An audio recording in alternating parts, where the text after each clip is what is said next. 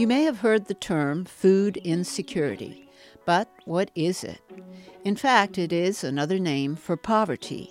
It's a painful choice some people have to make between paying the rent or the electricity bill or buying food. Welcome to Mothering Earth, your source for sustainable living news. I'm Salwa Khan.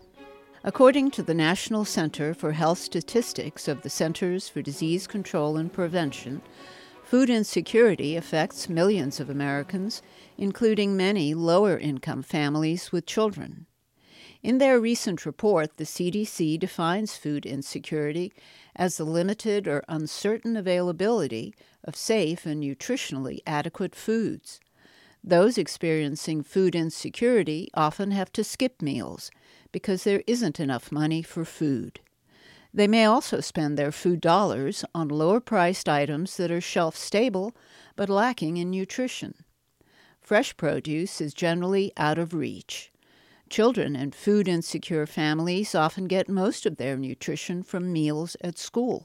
Food stamps called SNAP and food pantries provide some help. SNAP stands for Supplemental Nutrition Assistance Program and is run by the federal government. My guest, Alex Mace, and the Sustainable Food Center, which is where he works, have a mission to help people using SNAP gain access to fresh produce and at the same time to promote local farmers and food producers.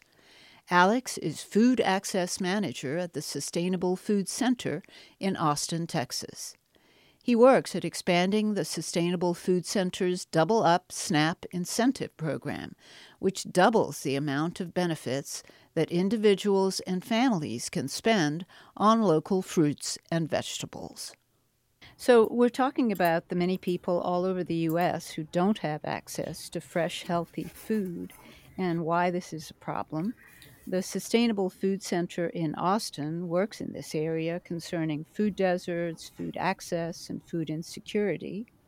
So I wanted to begin by finding out what some of these terms mean. So let's start with food insecurity. What is food insecurity? Yeah, so uh, great place to start with this. Um, so the definition of food insecurity has really evolved and expanded over the past couple of decades, but it a general sense, it's defined as a lack of consistent access to enough food for every person in a household to live an active, healthy life. And there's really uh, three broad dimensions to that. Um, that w- those would be the availability of food, uh, access to food, and the utilization. And availability refers to like the production and distribution of the food. So, like our agricultural system and supply chains. Uh, utilization refers to the preparation of the food, the cultural relevance, and nutritional benefits of the food. Uh, and then access uh, refers to the ability to obtain the food in both a geographic and an economic sense. And okay there's sort of a fourth layer to that, which is the stability of these dimensions over time. Um, so some households could experience food insecurity for only a brief period of time, or it could be more chronic, where it's kind of quite often um, someone could be food insecure. And and what is a food desert? So, uh, a food desert uh, refers to a neighborhood or census tract or some geographic area with limited access to affordable, nutritious food options. And and what is food access? So, food access uh, refers to the ability to attain food, um, both geographically and economically. And so, when we talk about food insecurity in the United States, usually we're talking about food access. Um, so, like uh, what is an individual or household's uh, ability to afford food and how far do they have to go to obtain that food um, and so food deserts tend to be neighborhoods that would have uh, very limited options for nutritious foods um, someone who lives in a food desert might have to travel further to be able to purchase fruits and vegetables as opposed to someone who doesn't live in a food desert. Um, or if there are fruits and vegetables available in a food desert, they would come at a more premium cost than what someone might pay in at a grocery store. So, um, and it's uh, food access is inherently related to uh, socioeconomic inequalities. You know, wherever you would find uh, poverty, generally you'll find food insecurity or issues of food access. Um, and what's really, I guess, important for a lot of people to understand about food access is there's there tends to be a, a misconception of choice when it comes to purchasing or just making decisions about food and diet um, because we live in a country of so much abundance.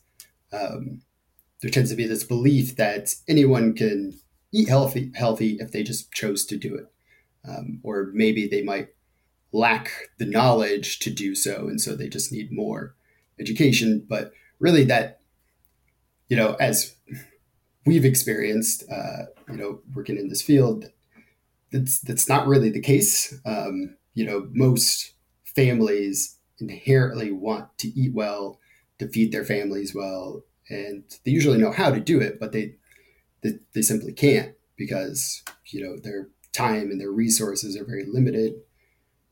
And so every decision that has an associated cost to it kind of comes down to convenience and survival. Um, so, calorie for calorie, healthier foods tend to be more expensive. Um, and so, these foods often are those to first be cut from you know the food budget you're listening to Mothering Earth. I'm here today with Alex Mace, who is a food access manager at the Sustainable Food Center in Austin. And uh, we're talking about access to good, healthy food. Um, so, which uh, populations of people are usually affected by food insecurity? Yeah, uh, the populations affected by low food access tend to be the same that are affected by uh, issues of poverty. So, um, you know, lower income families, uh, you know, with disproportionately skews towards uh, minority groups, um, Black and Hispanic populations. Um, you know, but then there's also, you know, hunger and food insecurity tends to be high amongst seniors. Uh, you know, college students. You know, that's that one's kind of tricky because um, you know while it's very prevalent amongst college students, you know how you define a college student or keep not include them in other groups. So you're saying they may be in an like an overlapping group? Yeah, yeah, because you know um, the average age of college students, or like uh, the average age at which college students are starting to enroll, has been increasing. So you know, at one time it was 18, now it's more around 21 people are going to college at later points in their life. So some of them might already have children. So they might be counted in different ways. Mm-hmm. Um, do they work? Do they don't work? You know, are they have scholarships? Are they on financial aid? Are there particular rates uh, that we can look at or talk about in terms of uh, yeah which groups? So uh, the USDA's latest uh, household food insecurity report was done in 2019. Um, and so this estimated that around 35 million people in the United States uh, lived or experience food insecurity at some point during the year. And that 35 million includes 11 million children as well. Um, and so that ranges from occasionally food insecure to often food insecure. Um, but the Feeding America did a more recent estimates um, on you know 2020 and 2021 and how uh, the pandemic impacted this. So, right. uh, the 2019 rates were actually the lowest rates for food insecurity oh. in the US in almost 20 years. But then, you know, the impacts of the pandemic, uh, you know, it went, the projected rate jumped up to 52 million uh, in 2020, which included 15 million children experiencing food insecurity, um, which is about one in five children uh, in the United States. Uh, fortunately, that has come down a bit, uh, as Feeding America has estimated that you know in 2021 they're projecting more around 42 million or 13 million children, and households with children tend to have the highest rates of food insecurity, especially those households with a single parent. You're listening to Mothering Earth. I'm talking today with Alex Mace, Food Access Manager at the Sustainable Food Center. Uh, and we're talking about uh, issues around food access. Um, so, one of the things that people can do uh, if they're uh, in this uh, situation is to get food stamps or what's called SNAP. Can you explain what that is? Yeah, so SNAP is the Supplemental Nutrition Assistance Program. It's a USDA run uh, federal benefit program uh, for families that are at or below the federal poverty line, um, which is determined by you know the size of the household and monthly income for the entire household. And uh, it dates back to the Depression era um, when people were quite literally given stamps uh, to purchase food. Um,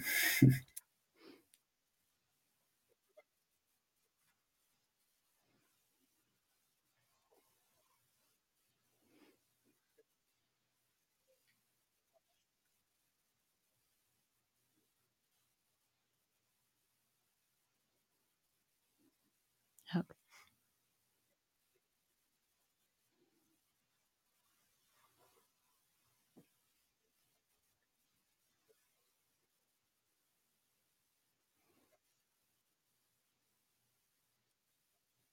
Okay.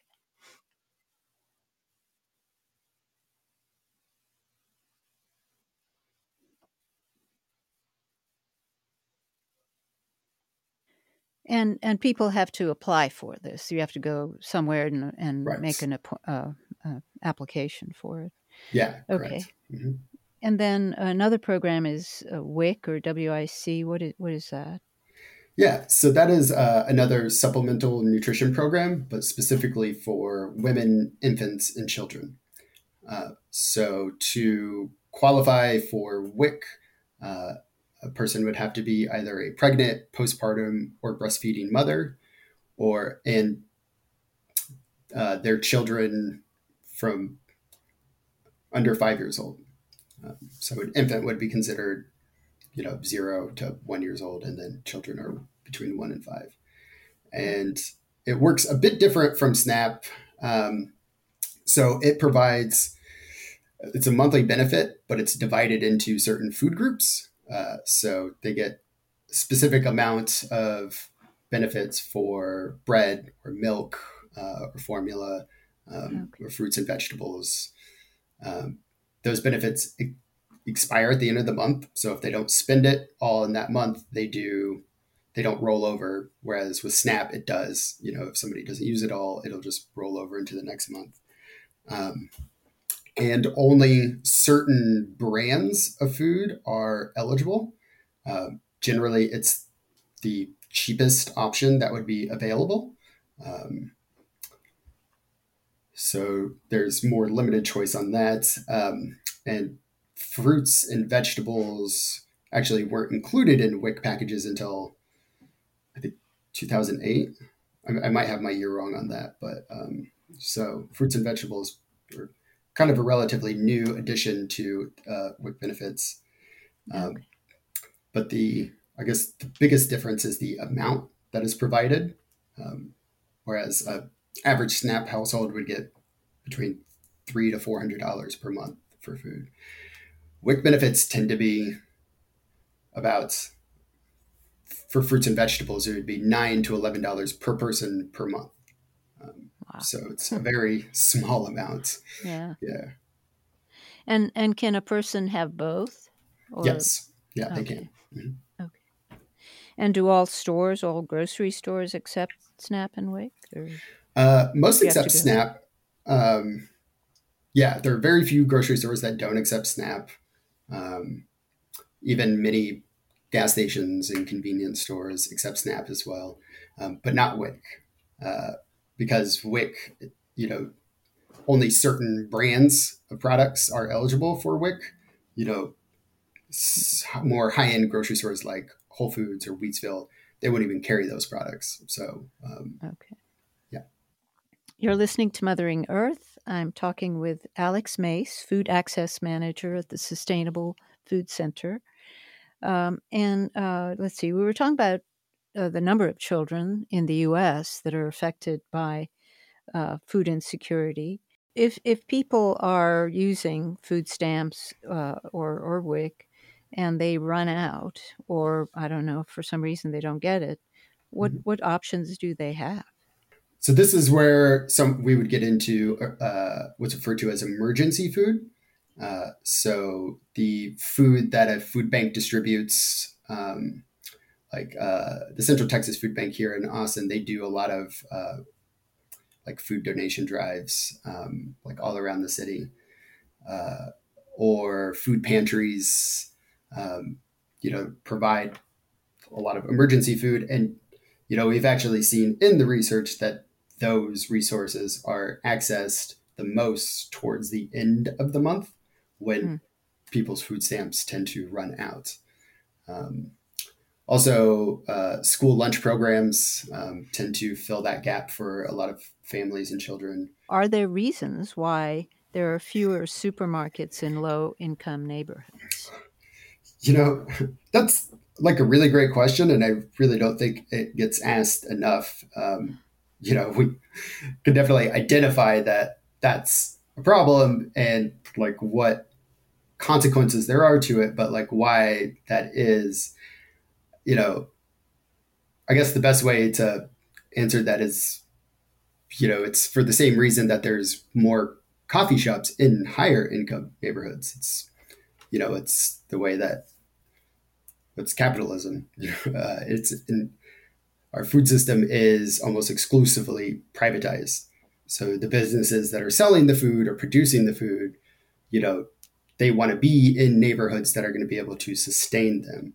Um, and lower income neighborhoods just don't have the same ability to do that. In some neighborhoods, poorer neighborhoods, the the local uh, dollar store or something like that becomes, in effect, the neighbor. I mean, the supermarket because they carry certain food items which aren't particularly healthy and not fresh. But uh, yeah.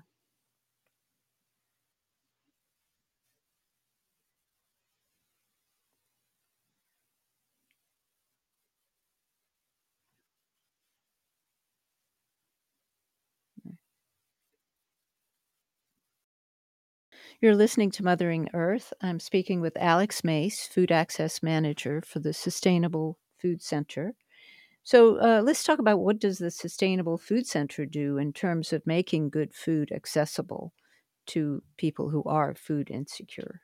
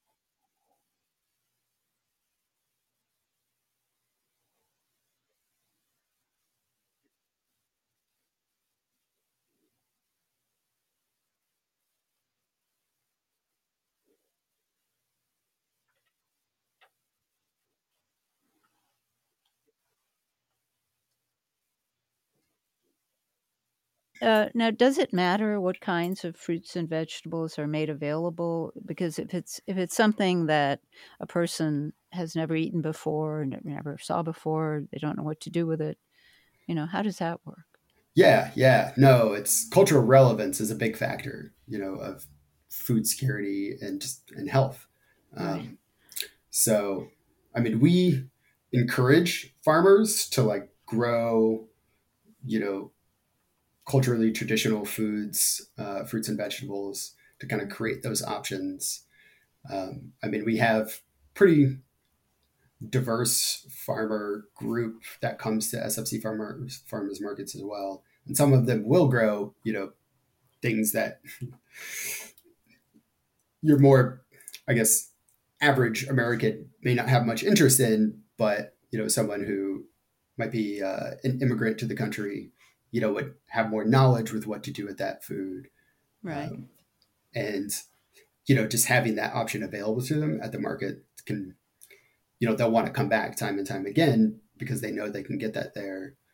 Um, so, yeah, and I mean, I know I'm just kind of speaking from personal experience. Like if I don't if I don't know how to prepare something, I consider myself an adventurous food eater, but you know, if I don't know how to prepare something, I'm going to be really hesitant to buy it in right. the first place. So. Right.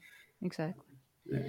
And and also, are they are they given are the people who come to the market given any uh, ideas on how to prepare stuff that they may not have eaten before? Yeah, uh, at the Double Up Food Bucks booth uh, at the farmers market, we usually have some recipes, recipe cards that we'll give out um, that relate to the season as well. What would be seasonally available? Um, we haven't started doing recipe samplings again. Uh, we stopped that, you know, at the onset of the right. pandemic. Right. Um, but yeah, we would do that as well. We would, you know, uh, we used to have a taste the place is what it was called. It was just like a separate booth we would set up at the markets, and the market staff would collect ingredients from you know some of the different vendors and like just prepare a few things and give out samples to you know encourage people to try new things, try different products at the market. Um, and then of course we always have the Happy Kitchen program, um, which provides that. Uh, you know educational side of things if someone doesn't really know how to prepare a lot of you know nutritious foods um, you know a lot of those i've actually gone virtual now so there isn't you know the need to be able to come to a class in person. You know those are more widely available.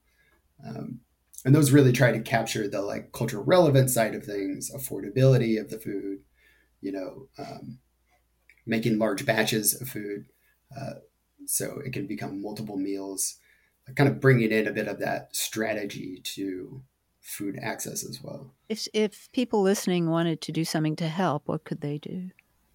Uh, well, I mean, first and foremost, they can visit the markets each weekend. You know, uh, shop local, join a CSA, support local agriculture. Um, you know, that's I would say the number one and most convenient way for uh, a lot of people to really get involved. Um, if they're looking to do a bit more, um, you know, they can go to sustainablefoodcenter.org and visit the Get Involved page. Um, and then, uh, you know, really, I think the biggest thing that people can do is just to keep learning about the issue of food access and food insecurity and you know, just have that awareness of, you know, the inequities of our food system. Join people like Alex who are doing something to make our food system more equitable by helping people who usually can't access fresh produce. Wherever you live, there is a food pantry in your area, or perhaps a place like the Sustainable Food Center in Austin, Texas. Thanks so much for listening. Please tell people you know about this podcast. Until next time, this is Salwa Khan signing off for Mothering Earth, your source for sustainable living news.